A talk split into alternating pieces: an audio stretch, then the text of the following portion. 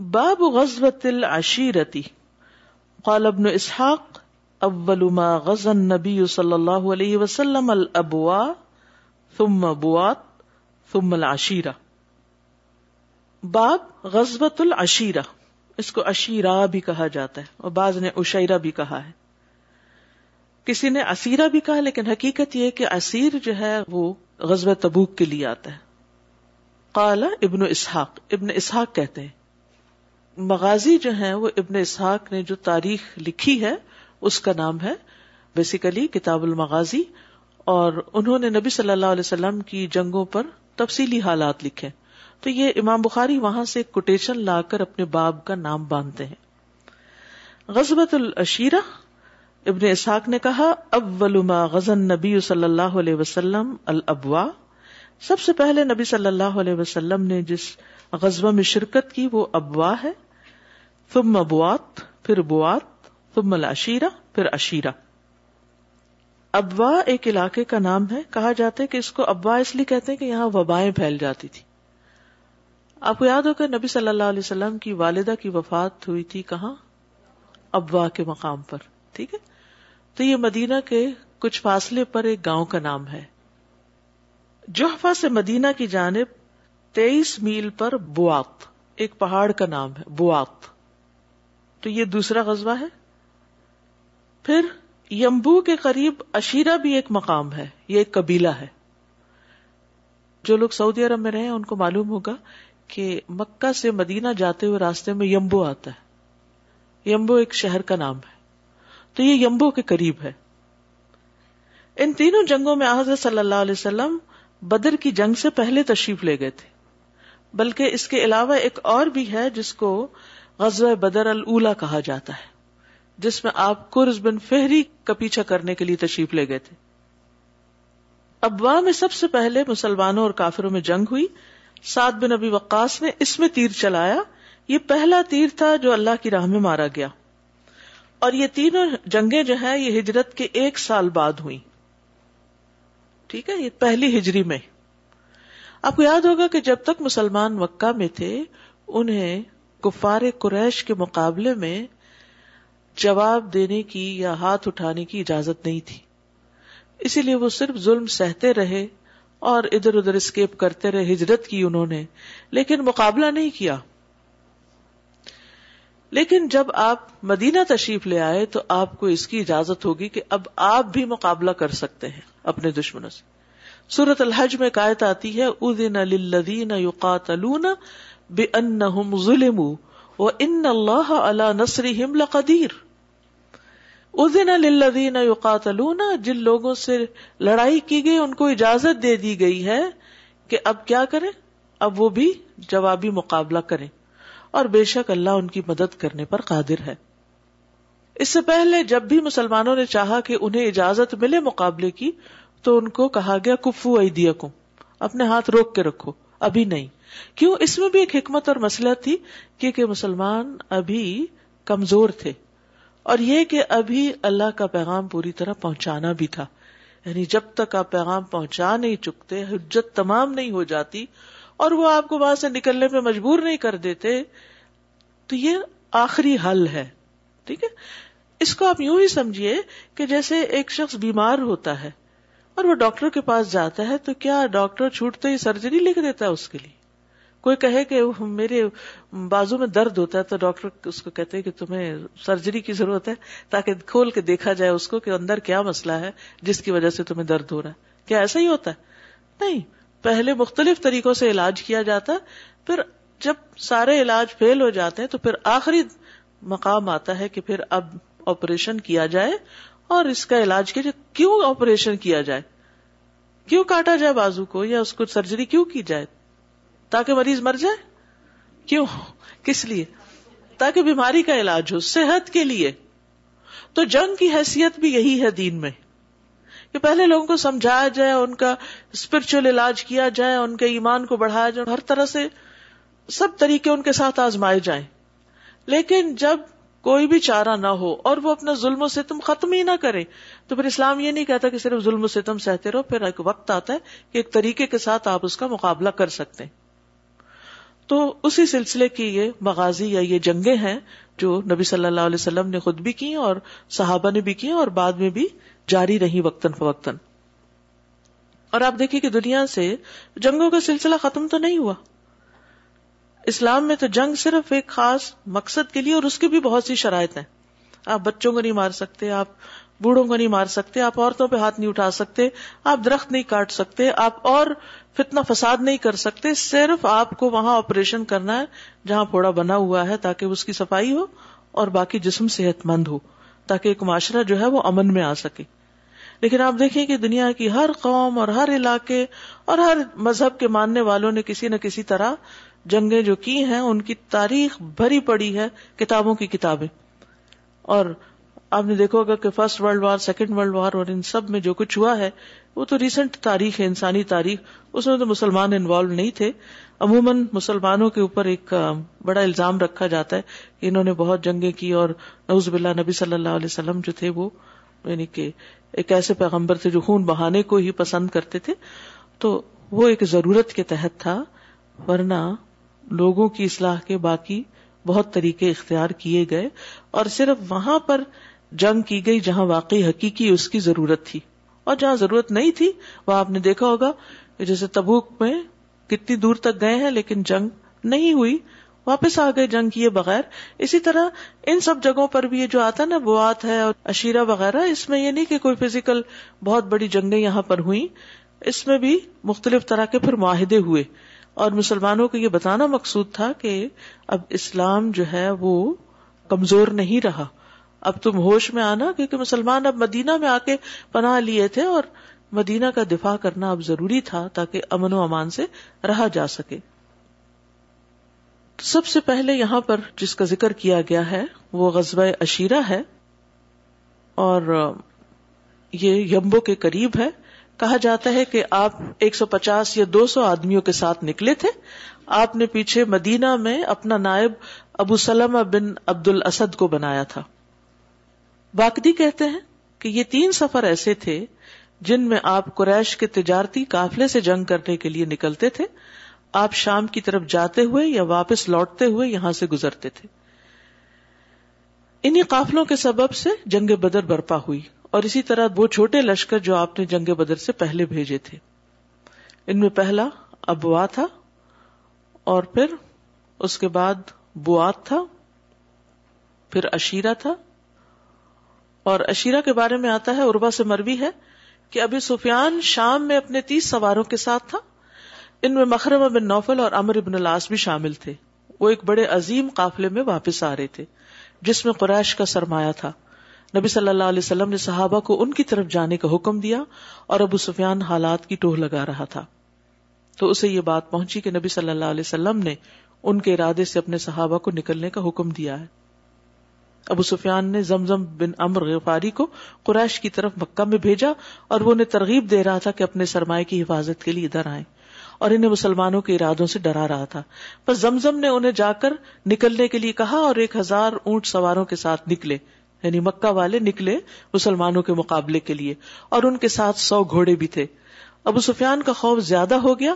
اس نے ساحلی رستے کو اختیار کیا، تیز تیز سفر شروع کیا، مسلمانوں سے بچ نکلا اور محفوظ علاقے میں پہنچ گیا۔ اس نے قریش کی طرف کچھ لوگ بھیجے کہ تم واپس لوٹ جاؤ۔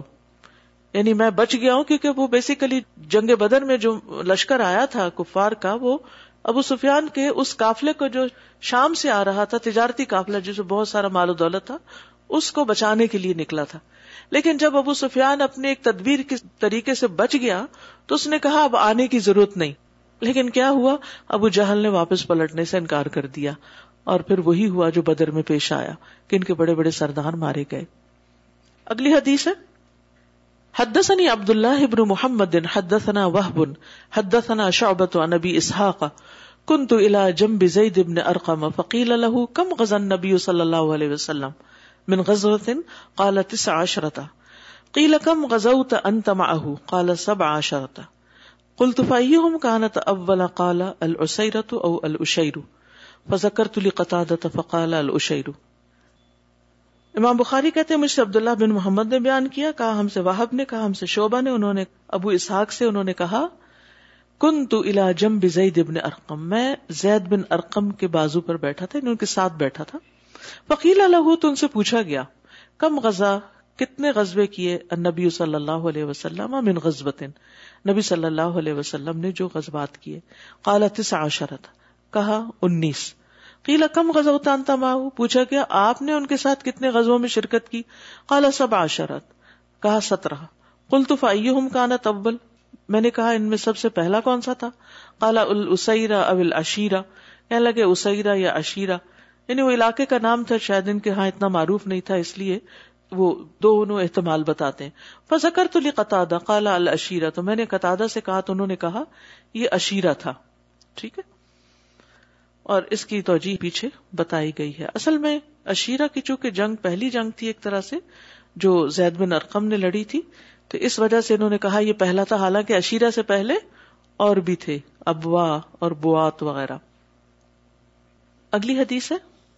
باب ذکر نبی صلی اللہ علیہ وسلم میں یقتل بدر نبی صلی اللہ علیہ وسلم کا بیان کرنا کہ بدر میں کون کون مارا جائے گا۔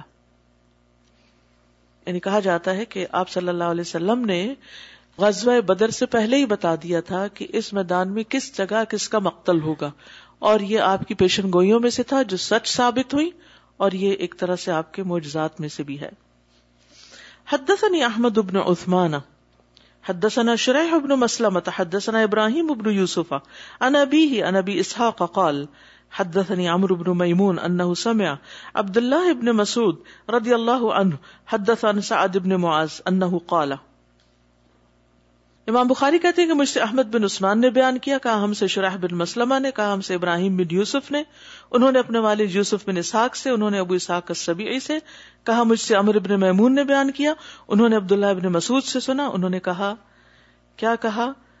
حدث عن سعد ابن معاذ کہ سعد بن معاذ نے انہو قالا کانا صدیقا لأمیہ بن خلف۔ سعد بن معاذ کے پیچھے تفصیلی حالات پڑ چکے ہیں نا آپ کے جن کو تیر لگا تھا قصبہ خندق میں اور پھر اس خون بہنے کی وجہ سے وہ بعد میں فوت ہو گئے تھے۔ تو یہ دوست تھے امیہ بن خلف کے۔ اور امیہ بن خلف کون تھا؟ قریش کا سردار تھا۔ وکان امیہ تو اور امیہ ادا مر بل مدینتی جب مدینہ کے پاس سے گزرتا، نزل علی سعد، تو وہ سعد کے ہاں ٹھہرتا تھا۔ میرے دوست تھے۔ اور وہ مدینہ کیوں آتا تھا؟ کیونکہ مدینہ ہی کا راستہ آگے شام کی طرف جاتا تھا تجارتی کافلوں کا۔ تو وہ راستے میں قیام کرتے، اپنے دوستوں کے پاس، جس میں سعد کے پاس امیہ قیام کرتا۔ وہ کان اساد ادا مرہ بھی مکہ تھا۔ اور سعد بن معاذ رضی اللہ عنہ جب مکہ سے گزرتے یا مکہ جاتے، نزل اعلی امیہ، تو وہ امیہ کے پاس جا کے ٹھہرتے۔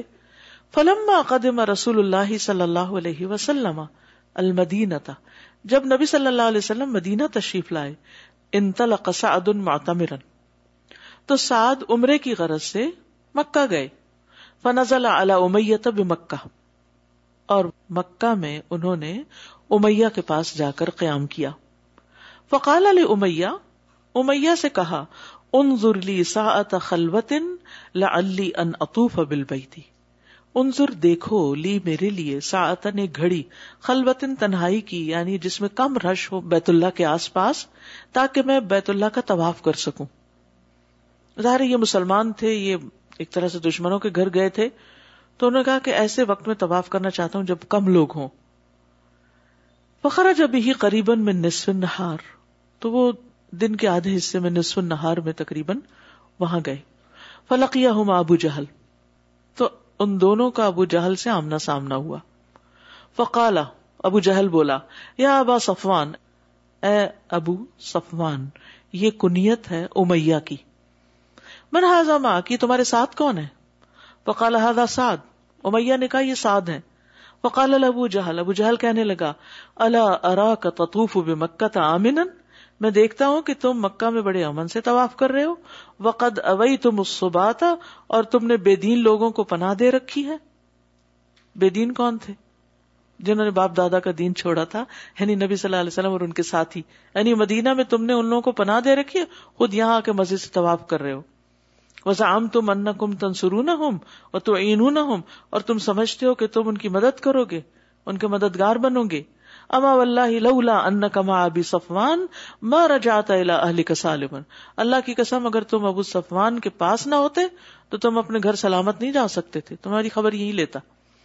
فقال له سعد سعد نے کہا، ورفع صوته علی اور وہ چلا کے بولے اس پر، اما واللہ لئن منعتنی هذا۔ اللہ کی قسم، اگر تم نے مجھے یہاں طواف سے روکا، لامنعنک ما هو اشد علیک منه، تو میں تجھے ضرور روکوں گا۔ اس سے جو تم پر اس سے بھی زیادہ گراں ہوگا یعنی مدینہ کے پاس سے گزرنے نہیں دوں گا۔ تم دیکھنا پھر میں تمہارے ساتھ کیا کرتا ہوں۔ طریقہ کا المدینہ۔ مدینہ کے پاس سے تمہارا راستہ۔ وقال له امیہ۔ امیہ نے کہا، لا ترفع صوتک یا سعد۔ اے سعد، اپنی آواز اونچی نہیں کرو۔ اللہ اب الحکم۔ ابو الحکم کے اوپر یعنی ابو جہل کے سامنے، سید اہل الوادی جو اس وادی کے سردار ہیں۔ فقال سعد تو سعد نے کہا دانا ان کا یا امیہ، چھوڑو اے امیہ امیہ ہمیں چھوڑ دو۔ فواللہ لقد سمعت رسول اللہ صلی اللہ علیہ وسلم یقول۔ اللہ کی قسم، میں نے رسول اللہ صلی اللہ علیہ وسلم کو فرماتے ہوئے سنا ہے، انہم قاتلو کا کہ وہ تم سے جنگ کریں گے یعنی تمہیں ماریں گے۔ کالا بے مکہ؟ ڈر کے کہنے لگا، مکہ میں؟ کال اللہ آدری کہنے لگا، یہ نہیں مجھے معلوم کہ کہاں۔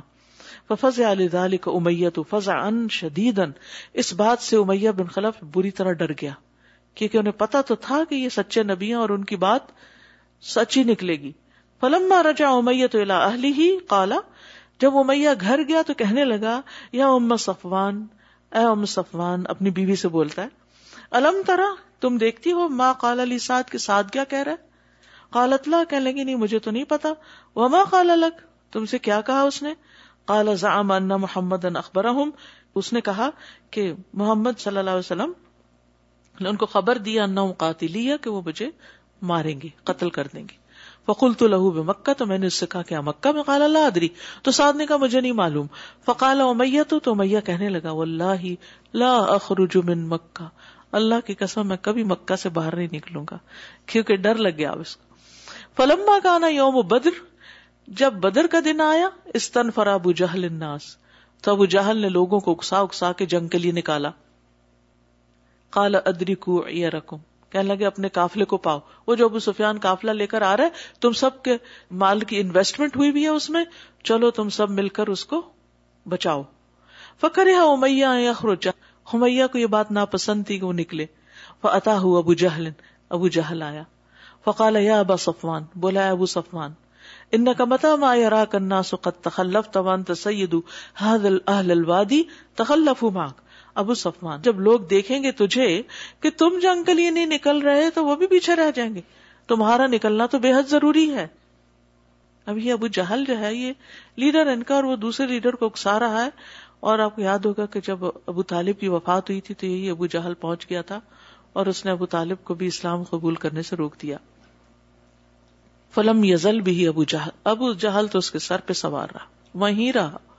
حتیٰ قالا یہاں تک کہ کہا، اما ادا غلبتنی فواللہ لاشتری ان اجود بعیر بمکہ تھا۔ کہ خیر، جب تو نہیں مانتا تو اللہ کی قسم ایک نہایت تیز رفتار اونٹ خریدوں گا۔ مکہ میں جس کا کوئی ثانی نہیں ہوگا۔ ثم قال امیہ۔ پھر امیہ نے کہا یا ام صفوان جہیزین ام صفوان میری تیاری کرو صفان سفر باندھو۔ وقالت لہو، کہنے لگیا یا ابا صفوان وقت نسیت ما قال لکا اخوک الیسربی۔ ابو صفوان، تمہیں بھول گیا؟ جو تمہارے یسربی بھائی نے تجھے بتایا تھا کہ تمہیں مار دیا جائے گا؟ قال اللہ، کہنے لگا، نہیں، بھولا تو نہیں۔ ما اريد ان اجوز معهم الا قریبا، میں ان کے ساتھ نہیں جاؤں گا، بس تھوڑی دیر۔ یہ مجھے بہت تنگ کر رہے ہیں، تو میں بس تھوڑی دور تک ان کے ساتھ جاؤں گا، پھر واپس آ جاؤں گا۔ فلم خرج امیہ، لیکن جب امیہ نکلا، اخذ لایت رک منزل اللہ عقل بئی رہو تو ہر کچھ عرصے کے بعد، ہر تھوڑے فاصلے کے بعد اپنے اونٹ کو باندھتا، تاکہ بھاگ سکے۔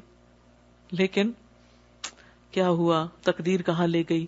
فلم یزل بدا کا ایسا ہی کرتا رہا۔ حتیٰ قتل اللہ عز و جل بدرن یہاں تک کہ اللہ نے اسے بدر میں قتل کر ڈالا۔ یعنی اللہ کے حکم سے اسے ختم کر دیا۔ یعنی اس سے پتا چلتا ہے کہ کس طرح کفار مکہ جو تھے، وہ بدر کی لڑائی کے لیے نکلے تھے اور وجہ کیا بنی تھی؟ کافلے کو بچانا۔ اور پھر جب ابو سفیان نے منع بھی کیا کہ بس وہ مقصد حل ہو گیا، واپس چلو تو واپس نہیں چلے۔ اور ابو جہل سب کو بھڑکانے والا تھا اور امیہ کو بھی کسی نے کسی طرح فورس کر کے ساتھ لے کے چلا گیا۔ کل ان شاء اللہ غزوہ بدر کے بارے میں پڑھیں گے۔ آپ لوگوں نے اپنی تاریخ کی کتاب میں بھی سیرت میں پڑھا ہوگا۔ اس کو آپ دوہرا بھی سکتے ہیں تاکہ واقعات آپ کو اچھی طرح سمجھ آ سکیں۔ سبحان اللہ بحمد کا اشد اللہ اللہ اللہ انت استخر کا و اطوب السلام علیکم و رحمۃ اللہ وبرکاتہ۔ بسم اللہ الرحمن الرحیم۔ والعصر ان الانسان لفی خسر إلا الذين آمنوا وعملوا الصالحات وتواصوا بالحق وتواصوا بالصبر اللهم صل على محمد وعلى كما صليت على إبراهيم وعلى آل إبراهيم إنك حميد مجيد اللهم بارك على محمد وعلى آل محمد كما باركت على إبراهيم وعلى